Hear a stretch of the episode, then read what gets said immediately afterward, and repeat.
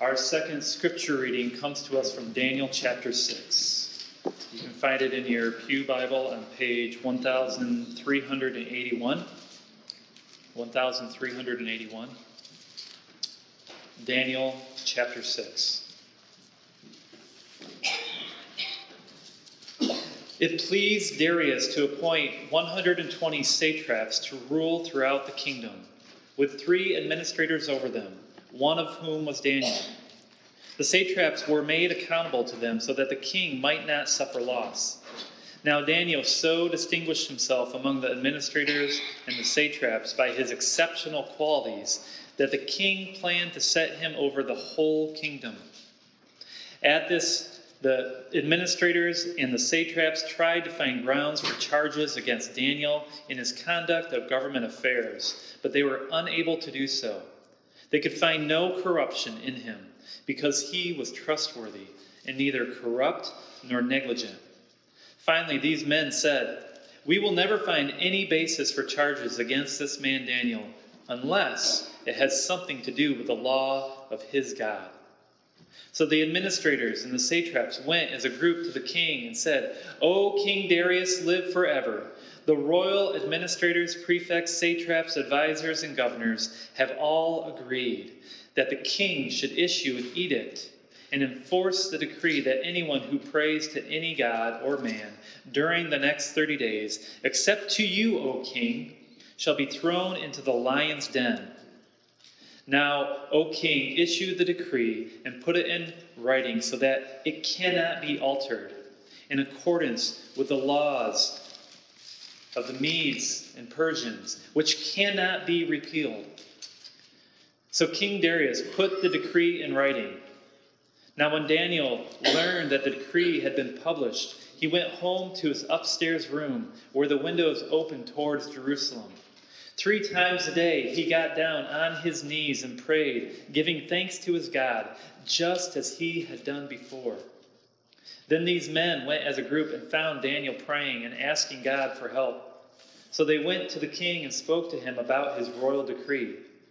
Did you not publish a decree that during the next 30 days, anyone who prays to any god or man except to you, O king, would be thrown into the lion's den? The king answered, the decree stands in accordance with the laws of the Medes and Persians, which cannot be repealed. Then they said to the king, Daniel, who is one of the exiles from Judah, pays no attention to you, O king, or to the decree you put in writing. He still prays three times a day. When the king heard this, he was greatly distressed. He was determined to rescue Daniel and made every effort until sundown to save him.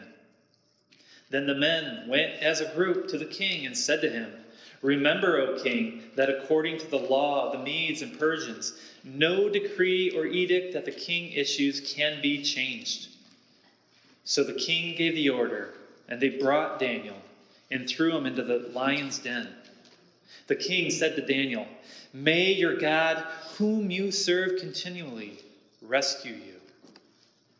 A stone was brought and placed over the mouth of the den, and the king sealed it with his own signet ring and with the rings of his nobles, so that Daniel's situation might not be changed. Then the king returned to his palace and spent the night without eating and without any entertainment being brought to him, and he could not sleep. At the first light of dawn, the king got up and hurried to the lion's den.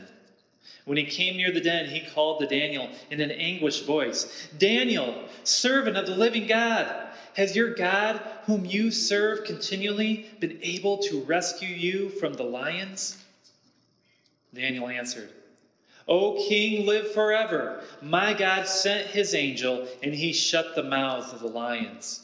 They have not hurt me, because I was found innocent in his sight nor have I ever done any wrong before you, O king. The king was overjoyed and gave orders to lift Daniel out of the den. And when Daniel was lifted from the den, no wound was found on him, because he had trusted in his God.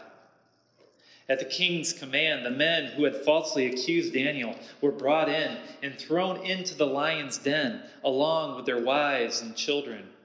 And before they reached the floor of the den, the lions overpowered them and crushed all their bones.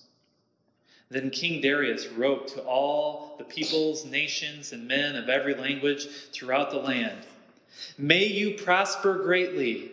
I issue a decree that in every part of my kingdom, people must fear and reverence the God of Daniel.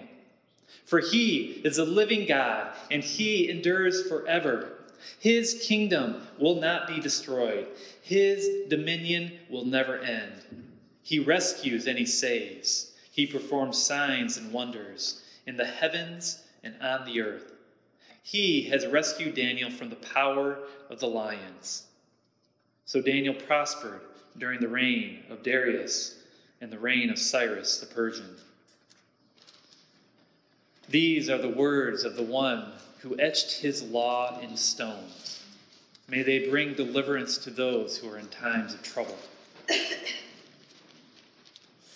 It was Augustine, Bishop of Hippo, who penned these words The earthly city glorifies in itself, the heavenly city glorifies in the Lord. In many ways, Daniel 6 is fitting for the times we are currently living in. You see, when a person becomes a Christian, he or she suddenly becomes a dual citizen. They're citizens of whatever nation that they were born in, yet they have been welcomed into God's kingdom as well. Augustine viewed these two kingdoms as the earthly city and the city of God. For you today, if you are in Christ, you too possess dual citizenship. We, as Christians, we are to pay honor to the kingdoms of this world. Paul tells us in Romans 13 that God is the one who has established these authorities over us. And as we have been studying through the book of Daniel, a similar theme has been continuous, continuously repeated throughout. The Most High is sovereign over the kingdoms of men and gives them to anyone he wishes. Today, President Trump is in a position of power because the hand of God directed it to be so. And to that end, we owe him both our respect and our obedience. Yet we must keep in mind that all earthly kingdoms are run by sinful men. And in varying degrees, all forms of government have been corrupted. As citizens of heaven, we experience an overlapping of these two kingdoms. And the question of sovereignty is a question that needs to be re- resolved. You see, these two kingdoms are not always in alignment. In the book of Daniel, we are instructed as how we should act as citizens in both worlds. As Christians, our first loyalty belongs to our Heavenly Father. And we must echo the Apostle Peter as we read in our first scripture reading today, when he answered the Sanhedrin with these words We must obey God rather than men. We see the same mentality in Daniel and his friends. You see, Daniel 6 in many ways resembles Daniel chapter 3, where Shadrach, Meshach, and Abednego were thrown into the blazing furnace. In both, we see a decree from a king being established that contradicts God's law. Shadrach, Meshach, and Abednego, they were told that they must da- bow down before a false idol or be thrown into the flames. And now in this chapter, Daniel is being asked not to pray to his God or to be thrown into the den of lions. You see, both chapters, they deal with the issue of religious freedom. In the first, we see forced religion. They must bow down. In the second case, we see restricted religion. You cannot pray. Let's dive into our text and see what we can learn. Now, if you recall, the, the Persian Empire had defeated the Babylonians, and Darius the Mede is now the ruler that God has placed in charge of Babylon. And he had set up 120 satraps to manage the region, the region with three administrators overseeing them. Daniel was one of those three. Yet we know that God had gifted Daniel with both knowledge and understanding and wisdom. And even in his old age, he stood out among the rest. Once again, Daniel is the king's favorite. Darius was about to point him, appoint him to the top position of the land. Basically, he would be the prime minister over Babylon. This upset the other administrators and the other satraps, so they grew jealous. So they met together in order to find a charge against Daniel that they could bring to the king. Let's pick up our story in verse 4. At this, the administrators and the satraps tried to find grounds for charges against Daniel in his conduct of government affairs, but they were unable to do so. They could find no corruption in him because he was trustworthy and neither corrupt nor negligent. Finally, these men said, We will never find any basis for charges against this man Daniel unless it has something to do with the law of his God. Daniel was a model citizen. And these men, they could not find a charge against him. Yet they understood that Daniel held dual citizenship and that his supreme loyalty was to his heavenly kingdom. So they concocted a plan to trap Daniel. This is the way the world thinks, is it not? Today, we see many trying to trap Christians in their observance of God's laws. We saw this throughout the early church when Rome persecuted the Christians. And we see this today in both communist countries and in Islamic countries, where believers are restricted or even banned from their Christian practices. In our country today, there has been a slow but steady increase in the restrictions of religious liberty. The pressures that Christians face today, though, they're not new. They're no different than the troubles that Daniel had faced. Verse 6. So the administrators and the satraps went as a group to the king and said, O King Darius, live forever. The royal administrators, prefects, satraps, advisors, and governors have all agreed that the king should issue an edict and enforce that, and enforce the decree that anyone who prays to any god or man during the next 30 days, except to you, O king, shall be thrown into the lion's den. There's a perception in our world today that popular opinion defines what is right. Notice how this group tells the king that, that all the administrators and the satraps and the prefects, that they, all agreed to this pro- proposal. Of course, Daniel, he had no knowledge of this and would not have agreed. So, in one sense, they were deceiving the king. Yet, truth be told, they had a supermajority. And this sly group of men, they had appealed to the king's ego as well. I mean, who wouldn't want to be worshiped as a god?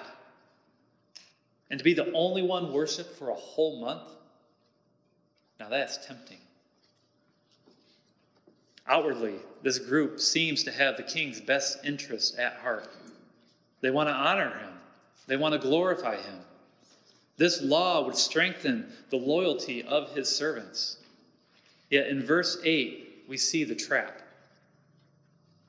Now, O king, issue the decree and put it in writing so that it cannot be altered. in accordance with the laws of the, Mer- of the Medes and Persians, which cannot be repealed. This is a crucial part. They must get this law written down so that it cannot be changed. They knew how much Darius loved Daniel. And they knew that if the king did not have this law written down, he would have just changed his mind.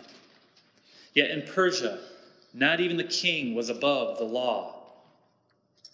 It's a bit ironic, isn't it? This man who is to be worshiped as a god did not have the power to change his own laws, even if he found them to be in error. This demonstrates to us why obedience to God comes before obedience to men. The law of God comes from God's will. It reflects God's will. Darius's laws reflect Darius's will. But this king, he's not perfect. He's not omniscient like God. He was a sinful man. So, as unchangeable as his laws may have been, at times they were prone to error and mistakes. Yet God's laws are also unchangeable. They are set in stone. Yet they are perfect. Even if they seem to bring about penalties that God does not wish to dole, dole out, His laws are perfect and unchangeable. This new decree that was suggested by these political leaders was meant to demonstrate loyalty to the king. So it's ironic that the most loyal subject of all, Daniel, would be the one who would defy his decree. While those who obeyed this law, they did so out of their disloyalty to the throne. Yet Darius, he wrote down the decree, and Daniel learned about it. How would Daniel respond? Verse 10. Now, when Daniel learned that the decree had been published, he went home to his upstairs room where the windows opened toward Jerusalem. Three times a day he got down on his knees and prayed, giving thanks to his God, just as he had done before. The typical custom for a Jew at that time was to stand for public prayer, but in private they would kneel. And a faithful Jew, they would pray three times a day according to the prescription in Psalm 55, verse 17. It reads Evening, morning, and noon I cry out in distress, and he hears my voice. Yet for those who were taken captive, they would have prayed in the direction of Jerusalem in the hopes that God would one day restore them, restore the temple, and restore his people back to their homeland. Daniel was a faithful Jew. And as we will eventually learn when we get to chapter 9, he was seeking restoration for his people. This new law from the king did not stop Daniel's faithfulness to Yahweh. He knew this decree. He could have just shut the window and prayed secretly. Yet he chose to continue to pray openly, being a witness for his God. On the other hand, he, he could have been blatant in his defiance of the king. He could have gone down to the city square, praying loudly for all to hear and making a spectacle of the situation and gaining public sympathy. Yet this was not the way of Daniel. He esteemed the king and would not cause others to disrespect Darius. Yet his first allegiance was to God, and he would not hide his faith from the public either. So he quietly went about his business as he had always done. For Daniel, nothing had changed. Well, these administrators and satraps, they, they knew of Daniel's practice. And they knew that when, they knew the time when he would be praying. They caught him in the act. and they brought their accusations to the king. They reminded the king that the decree was written law, it could not be repealed. The trap had been set. How would this king respond? Verse 14. When the king heard this, he was greatly distressed. He was determined to rescue Daniel and made every effort until sundown to save him. This king loved Daniel. Unlike Nebuchadnezzar, who burned with anger when Shadrach, Meshach, and Abednego would not bow down to his gods, Darius, his heart was torn in two for his servant because his servant's life was now at risk. Yet he could not back out of this law.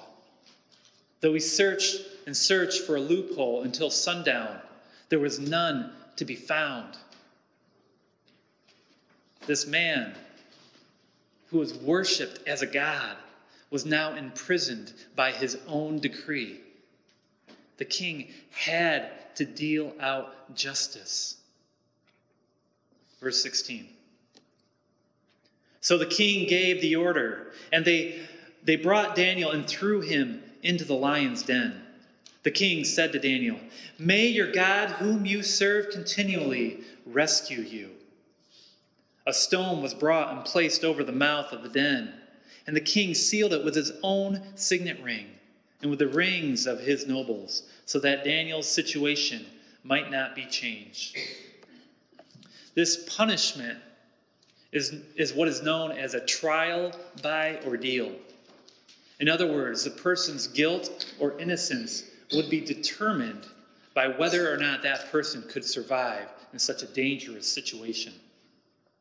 The theology behind this is that the gods know the hearts of men better than human judges.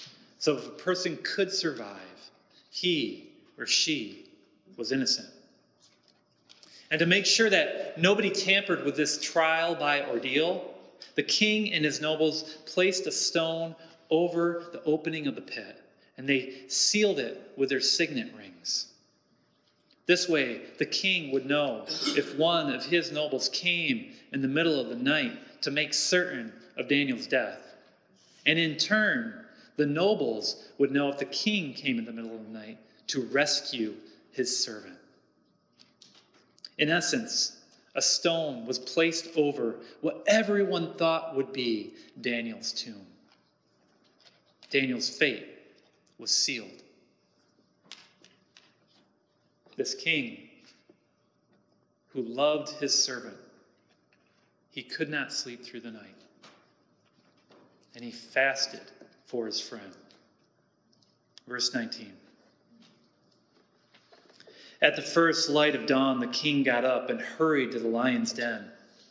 When he came near the den, he called to Daniel in, in an anguished voice Daniel, servant of the living God, has your God, whom you serve continually, been able to rescue you from the lions? Daniel answered, O king, live forever. My God sent his angel, and he shut the mouths of the lions. They have not hurt me, because I was found innocent in his sight. Nor have I ever done any wrong before you, O king. The king was overjoyed and gave orders to lift Daniel out of the den.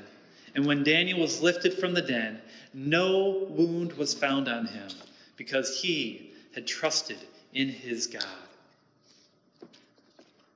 Daniel survives his trial by ordeal and is deemed innocent both before God and before the king.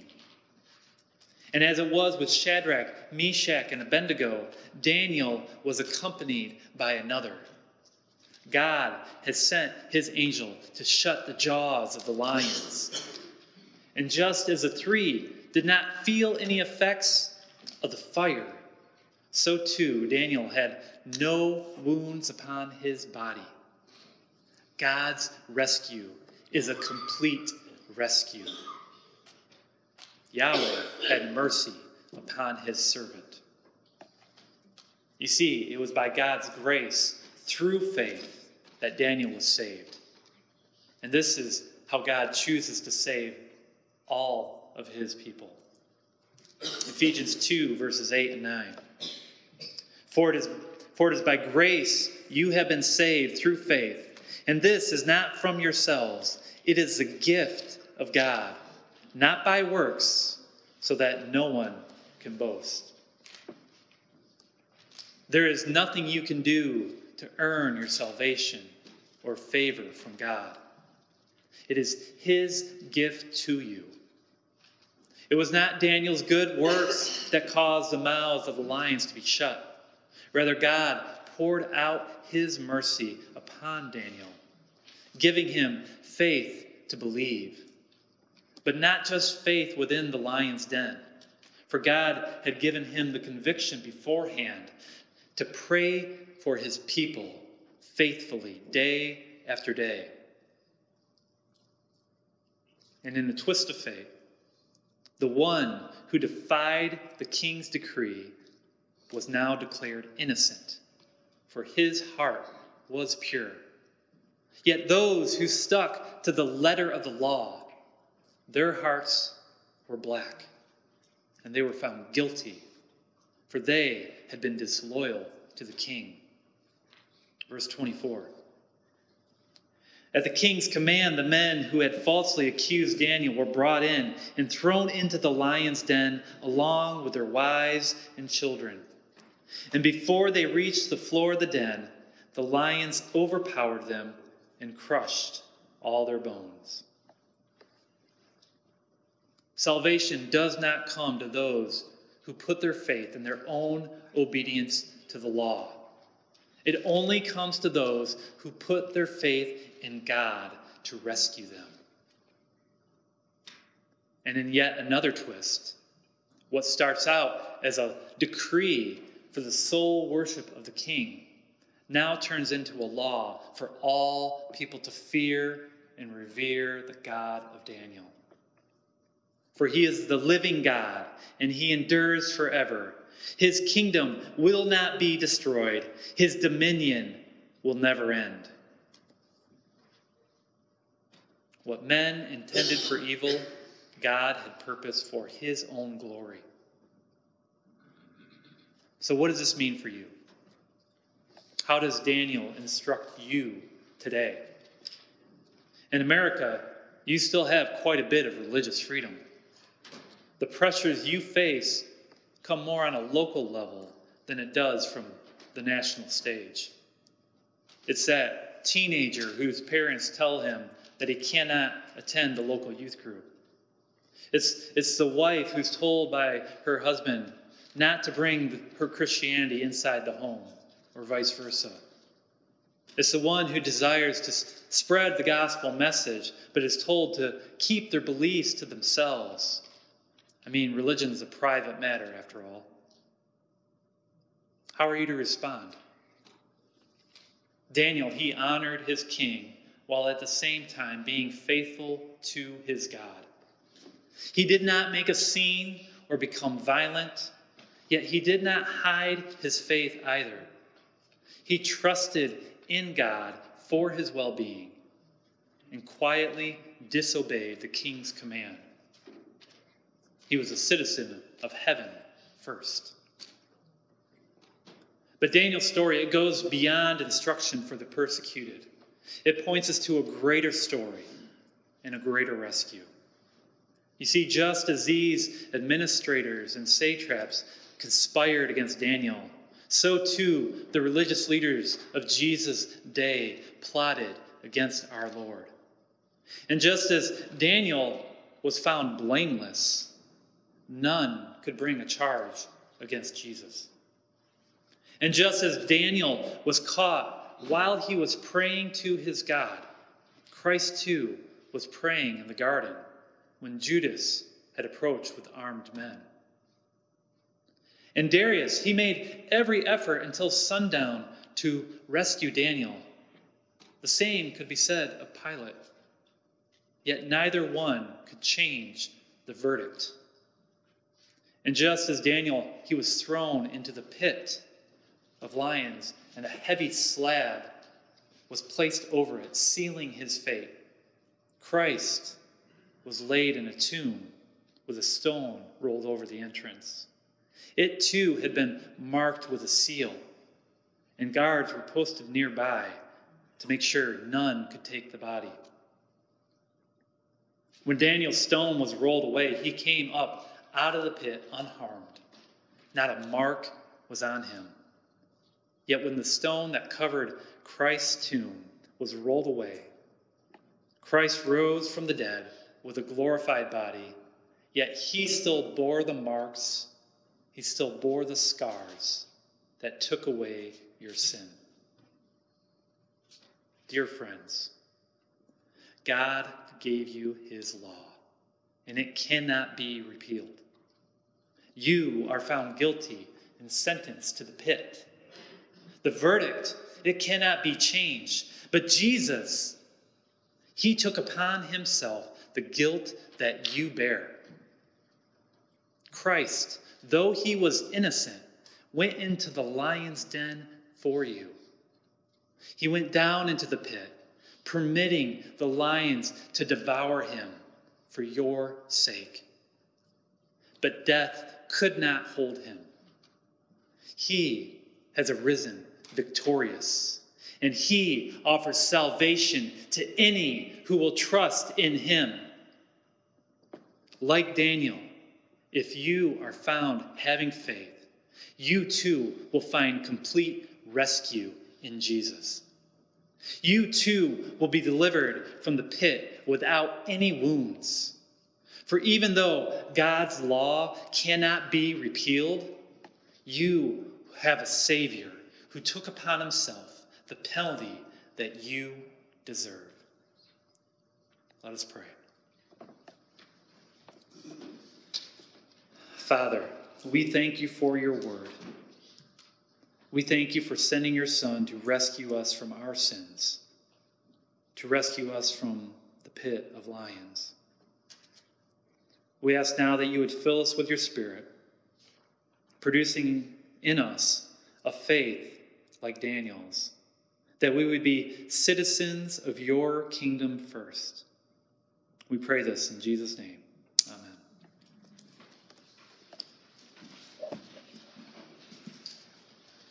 Turn in your hymnals to hymn number 199. Arise, my soul, arise. Hymn number 199.